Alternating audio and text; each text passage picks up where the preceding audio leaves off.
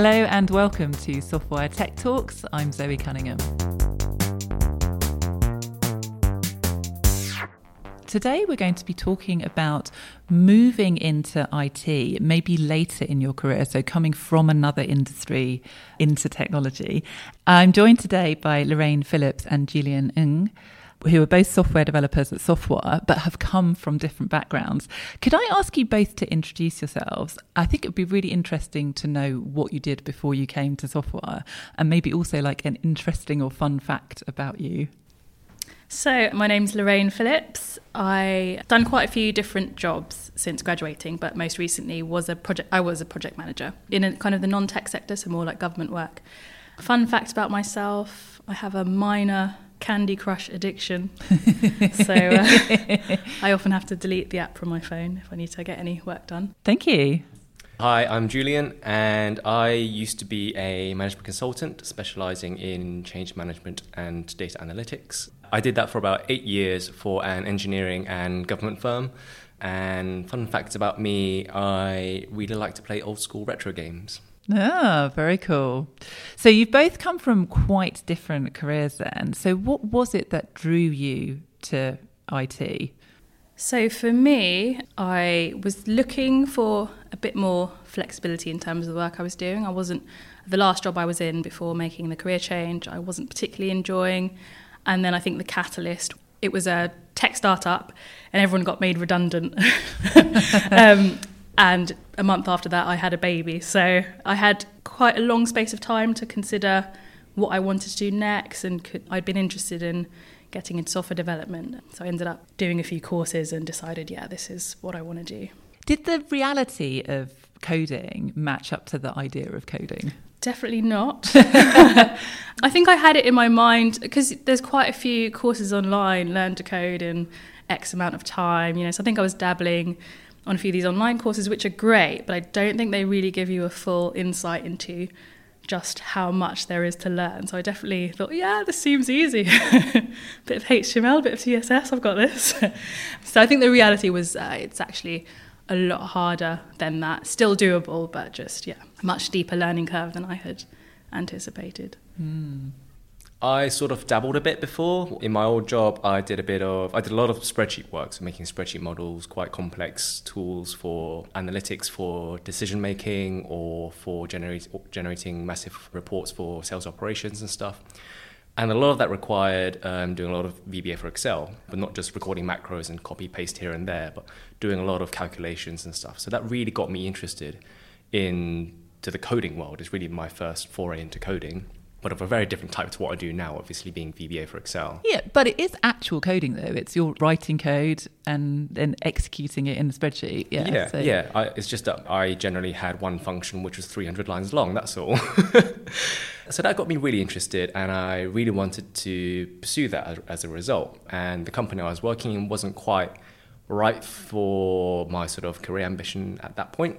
So I left that job after a pretty big life event and uh, decided, oh, you know, I want to be a proper coder now, and how can I do that? And so I signed up for Makers, and the rest is history. You made it sound really easy. Is it? Is it simple? You just decide to be a software developer, and then you can go, and that's it. Uh, not at all. Um, funny thing is, I actually applied to Makers Academy two years prior to when I actually did it. So I applied for it, got onto it, and then didn't follow it up because mm-hmm. I had a lot of it's a very big, scary jump because you're leaving the security of a job. It's quite well paying. You're comfortable. You've got to be able to make sure you can fund yourself for like up to maybe six months of unemployment. You've got the big fee to pay. So there are a lot of pressures and a lot of things to consider. So it's quite scary. But yeah, it sort of took the big life event, which is basically my flat completely burning down and losing all my all my belongings. Oh my goodness. to then make me think, you know what, life's a bit short. I'm not going to stick around any longer in an unhappy job. So wow, yeah. but you got the positive out of it. Yeah, yeah, and I am where I am now, and all the better for it. To be honest, you've literally risen from the ashes like a phoenix. That's so cool. Was your journey similar? I think I had I'd been making some progress on maternity leave, kind of learning to code on my own. I think I just reached a bit of a plateau where I was like, I don't think I'm progressing that much. So I had to decide there, there are a few kind of boot camps around, and my husband had mentioned the Makers Academy one to me, but I wasn't sure because I was on mat leave, so finances are a bit tight, and the kind of courses can cost a lot of money. So I think it's about eight thousand pounds or so. Fortunately, or you know, stroke of luck, or I don't know, something was going in my favour. Makers had actually put this offer where you would do the course for free, and they would kind of guarantee you a job at the end. So it basically took a lot of the risk out of it, which for me at that time was really important. So I applied for, for that scheme, got on it, and that was kind of it. It was a bit of a no brainer at that point because then I was able to kind of learn what I needed to learn. I didn't have to pay for it, and I was kind of almost certain to have a job at the end of it, which I think is very rare, but it just made it possible for me. But I do think there are things out there if you if you look and put out the good vibes, you, you never know what might happen. Because I think you know there is a real demand in the industry, so I think you know, I think there are other kind of scholarship type things available, and there's a few other similar schemes. So I guess it wasn't so hard in the sense that everything kind of fell into place for me, and it just made it a lot easier for me to commit to it. It's a very interesting question because obviously you did then both come through the same school, yeah. which is Makers Academy. I'm really interested in this question of can you teach yourself to code?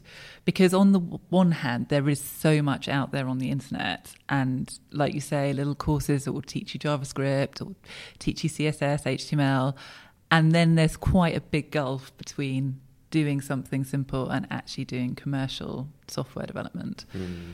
Do you think you could have either of you done it on your own? So I did contemplate it.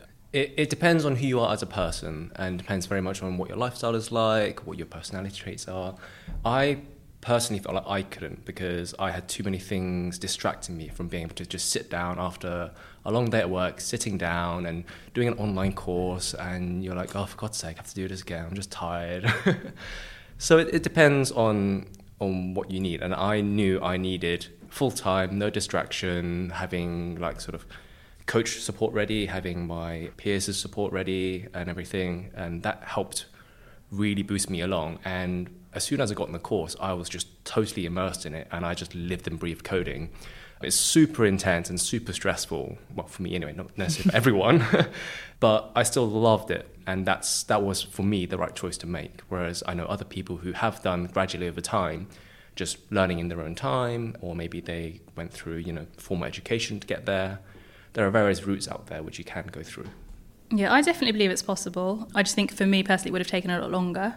Also, the fact that I was on a kind of three month course meant I wasn't trying to juggle anything else at the same time. You know, I kind of had that dedicated time, you know, eight hours a day for the next three months to focus on learning. And I think it's quite rare for you to uh, it'd be a lot harder to fit in those same hours in and around, say, another job or kind of all the other life admin that you have to do. So um, I think it definitely made sense for me, but I do think it's possible to learn on your own. But you know, you can go to like coding meetups and there's lots of other resources. But I know for me, it would have taken a lot longer. Mm, well, I think it's fantastic. I think both of your achievement, it's to change careers is difficult. Like it's not it's not something you can just decide to do there aren't enough software developers. So it's an industry where we need more people coming into it. That's good for Softwire, and but it's also good for everyone else as well. Coming from that sort of vein, like what's a tip that you would give someone else who is looking to do the same thing that you did? I would say definitely get involved in the tech communities trying to do it on your own without support or advice or guidance from people who are in the industry and know about the industry, I think it's just going to make your life a lot harder. So, you know, get involved in as much as you can, speak to as many people as you can. And I think, you know, with things like imposter syndrome, you know, being on the Makers Academy course, for example, you could you could talk about that sort of thing to people in your who were in the same shoes. You could kind of know, okay, it's not just me. I am making the right choice. You can get that reassurance that you need. And I think for me, you know, making that step. There's been several moments where I thought, oh, is this, should I go back to what I was doing before? And I think having that reassurance from people who've done it successfully or who are in the industry just really helped me. So it's quite good to have a community yeah. of people. That, so you're doing it together with other people. Exactly. I guess in a similar vein around the support network, uh, not so much around the community of fellow developers and fellow sort of people who are trying to learn to code. Having a strong support network with your immediate friends and family, I found was super important.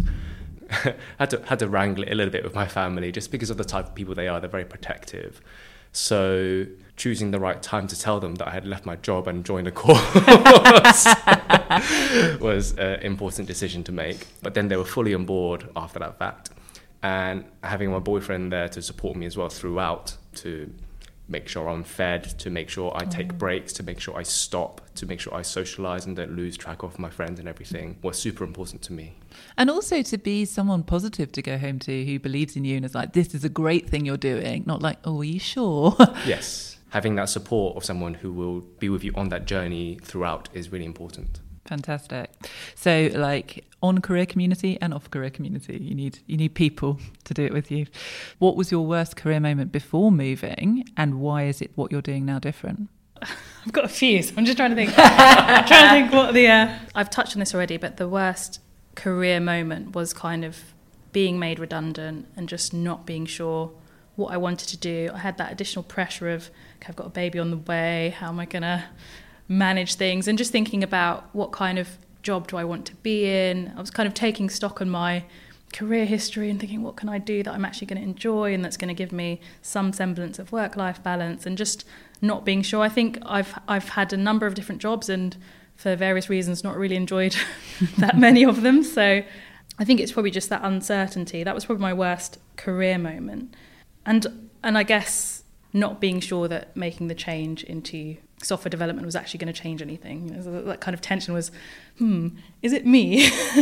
Am I the problem, or is it that I just haven't found the right fit in terms of what I want to do? So it's been a real relief actually, having got into software development. I'm like, no, I actually like this. This is great. Uh, I do enjoy this, and it does have. I mean, especially at Softwire, there's so much there in terms of flexibility and just trying to, you know, you're not overworked it's not like there's not like this bottom line on profit, you know. And I think things like that just make such a big difference. So it's working out for you now on the work life balance that actually you, you, know you've obviously got a lot of responsibilities but you can have a job and definitely yeah i think a lot of companies they kind of say all the right things but in terms of the company culture there is an expectation for you to you know get in early and leave late and you have to jump through all these extra hoops if you want to kind of succeed or progress and when you don't physically have the time or the bandwidth to do that, it can be quite concerning. You know, what's going to happen to my career if I can't jump through these hoops anymore? And whereas Softwire, I think because I've seen from other people here, you know, actually people are managing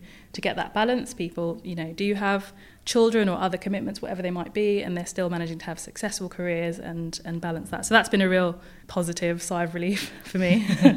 Fantastic. Yeah. For me, it's for both in my old career and my new career now, because in my old career I, I was working as a consultant or in a consultancy, which is similar to Softwire having or has a consultancy arm but is an agency. So it's around uh, you get a you get put onto various projects and it may may not align to what you want to do. So what I found in my previous consultancy life was that often the work wouldn't inspire me. I wouldn't be motivated to want to go to work. The, the projects wouldn't be aligned to my own professional and personal development requirements and needs and wants. And I guess that in an agency environment like in Softwire, that can still happen in that you won't always necessarily love every project you're on. I've been in, a, in an odd situation whereby I've been jumping from project to project over the last 12 months about every four to six weeks. So in 12 months, I've been in about, I don't know, 10 projects, I think. some have been great and some have been not so great, not as scintillating and exciting, or it just sort of, it started to rise a bit and then it stopped. So there's uncertainty as well in, in both careers that I've been in. But the difference between the two lifestyles is that I feel now there is less judgment and less pressure. And like Roy mentioned, there's less um, sort of um, sort of superficial show of um, commitment. In that you have to be there just to make a presence to show you're there as if just being there is your hard work. But here and i think particularly in a software development type industry it, it is definitely more about output and your outcome and what you produce as opposed to time-based presence. Yeah which which just literally adds nothing you know? Yes. so yeah. It makes you more miserable if anything Fantastic. So, what do you find exciting about the future of the IT industry and technology? Any particular technologies that you're using or that you know are coming up or that you're keen to use in the future? It's difficult because I think whenever you ask that question, a lot of the time you get the, the response you get is, oh, machine learning and AI. And yeah, that is like the next big step, and that is really exciting. But at the same time, for me personally, it's it's less about that and more about okay, I want to get to a certain level with a certain suite of technologies and languages and frameworks, and then I know that once I've learnt that, I, I wouldn't use the word master. It's quite hard maybe to master it, and I don't at this moment in time. I don't feel like I can be a master just because, like I mentioned, imposter syndrome type thing. But for me, I'm excited to try and learn to be professionally adequate in one suite of languages. And then I know I can then quite easily sidestep into another suite of languages and apply a lot of those learnings into that same sort of stack. And just know that I can get sort of horizontal development to try something new each time. And that's what excites me in terms of the future of the industry, in terms of new languages, new frameworks, new platforms coming up, and new ways of working and new ways of making things more secure and more exciting. Yeah, that's fantastic. And that absolutely is how software development works because there are specific things about different languages and frameworks. However, the basic principles of good software development is something that you learn over time, and it does take a long time to develop and become a master, but then it's quite easily cross applied. Yeah, I'm excited for your future and uh, getting to that point. I think for me, could be kind of due to lack of experience, but I'm not particularly interested in any one technology. But what I do love seeing is the impact of technological innovation in actual industries. So when I graduated, the first job I had was in the healthcare industry. And I was so frustrated with some of the some of the systems they had in place. There were so many things that could have been improved and optimized. They had, you know, paper-based systems that just didn't really work well. And obviously with healthcare, the impact of this, you know, you can kind of see it. You can kind of see what happens when admin goes wrong or things aren't done properly. It's kind of a life or death situation. And my um, my sister's a GP as well, so I kind of get a bit of an insight into some of the dramas that they have, you know, in the NHS with technology. So what I what I really look forward to seeing is innovation in those kind of industries where I think they've been a bit slow to catch up. But I just love to see the improvements that you'd be able to see if you actually. I mean, some of the um, software that we used to use was not great anyway, not great, um, not fit for purpose. And so I just think where things are improving, perhaps, you know, there could be real changes in, in the healthcare industry that aren't going to be as expensive as they would have been, say, 10 years ago. Anyway, so that's kind of what I'm looking forward to seeing. No, it's um, so important because it's not just about cutting edge technology, it's actually about using the technology, what is now quite standard technology, but making sure that's actually used. And I always think, like, you know, it's so easy now to book a taxi what if it were that easy to use a health service, right? Mm. You know, and th- there's lots of things like that where it's not that we need robots to be able to do everything. It's just that we need to use what we've got. Yeah, I mean, I, I have to register for a new GP, and I still have to fill out a paper form. like, why? why? I just want to fill something out online. Or even use the data that yeah. already exists elsewhere. I'm like, right? I'm sure you have my details somewhere, but anyway, it's, it's a side side point. So. That's another podcast. so, what are you both working on at the moment? Can you tell me a bit about what you're doing right now? I'm currently on the BBC support team. So I work mainly with music events website and introducing which is a kind of music platform. So artists upload their music and then the bbc producers can look at it. So day to day i'll get tickets through that might be make this change here fix this bug here do this thing. So i'm working on the channel 5 team at the moment. I am working on one of their internal apps and i'm helping them do some bug fixing at the moment. Where uh, transitioning from one platform onto Amazon Web Services. So helping them to find out where there's a bug, where there are errors, or where something's not, not exhibiting the correct behavior, finding where in the code base is going wrong, and helping them fix that. Mm, is that a fun thing to do? It's the it's one of the less interesting projects I've been on. Um, bug fixing isn't particularly quick or fun, uh, particularly when it's not when it's a code base which you're not familiar with. So I, someone else wrote this entire program, and it's in Rails, which has a lot of black box magic hand waving stuff going on. So it, it can be frustrating and it takes a long time. But once you actually identify the issue, which is often just like a one one line change, which is really annoying. oh yeah. Um, yeah. then then then it's it's nice to make that progress. But I I say this is an exception in terms of it's it's not the type of work I usually do. It's interesting to try something which is more support based. as opposed to client facing feature development based. So it's nice to get that exposure to different types of projects and the various activities which the teams across Softwire do.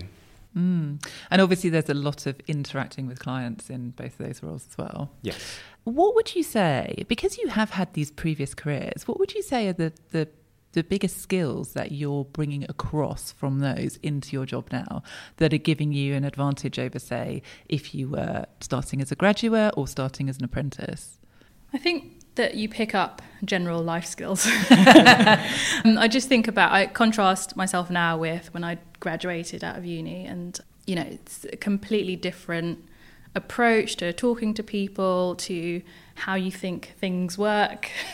I think I'm a lot more relaxed now than I used to be. I think I think when I was a new graduate, I think I was a, maybe overthought things a bit too much in terms of okay, what's the best way to do this and how to do this and how to talk to people. And I think when you've had kind of life experience and work experience, should I say, just things are a bit easier. They come a bit more naturally to you. I don't I don't panic if I need to talk to a client or if I need to have difficult conversations with a colleague, I've been there, done that. Don't worry, it's not a problem. I don't. I don't. I think it's just a certain amount of confidence and ease that you have in terms of your working environment. Um, I think especially because my role specifically, I did have to talk to a lot of clients, stakeholders. You know, I don't have any problem with that, and I know that communication is is something that you learn over time. So it's definitely a skill that I've picked up on and feel confident with. Yeah, I, I totally agree with Lorraine. I came from a similar sort of experience of having a lot of client facing engagement and there's a certain knack to communicating things in the right way at the right time to the right people, um, which is very important in maintaining relationships and making sure everyone on both their side and your side are happy. But I think another benefit to having done a fair amount of professional work already is you gain a lot of problem solving and logic development or uh, analysis of problems over time through different environments and different projects that you can then quite easily apply to a, a programming problem or even a client problem, I guess. Yeah, and I think it's important to remember because it can feel like you're kind of going back 10 years or throwing away 10 years to start again, but actually, there's so much that you bring with you that, you know, from previous job experience and from life experience that that means you're kind of starting at a higher level than mm. than if you're just you know coming in at 18. Um, so just finally, thank you so much, both of you. What advice would you give to someone who's starting out as a software developer, in particular looking to change careers to become a software developer? I think um, for me, I mean, without being too cliche about it, I think just resilience and perseverance with it. You're gonna hit a lot of blocks. This is too hard. This is really, you know, this is a struggle you'll get through it. You'll get there. Don't worry. I still have to tell myself this. so I just think it's important when you're making, with something like software development, where there is so much to learn, and in a way, I don't think you ever learn it all. It's very easy to feel like I don't know enough. I, I I'm not going to get this, and I just think it's just keep going with it, persevere. You'll get there. Nothing is insurmountable. I guess my tip would be to reach out to as many people as you can, both in the industry and outside of the industry. So there's lots of communities online and in person which you can engage with to find out more about what is is it like to be a software developer or to work just generally in the IT industry and reach out also to your general friends and family just for advice of you know I'm thinking of changing career what are your thoughts and it's useful to get a range of opinions rather than just try and go down a very narrow route and you get a very narrow point of view around what is it, what is it like to, to change career or to be in a particular industry. So it's important to find out as much information as you can. Admittedly, there is a lot of information out there. so I think that's very important. And another piece of, of advice would be to just give it a try first. There's lots of free material out there. You can very quickly learn the basics of coding or what is it like to code in a few hours and see if that's your cup of tea. But like Lorraine says, there is a certain perseverance required in it as well. Yeah, great. So so go in and go big, right? yeah, exactly. Oh, thank you so much. That's been great advice. Thank you, Julian and Lorraine. And see you next time on Softwire Tech Talks. Thank you. If you'd like to listen to more Softwire Tech Talks, please do look us up on iTunes or on SoundCloud.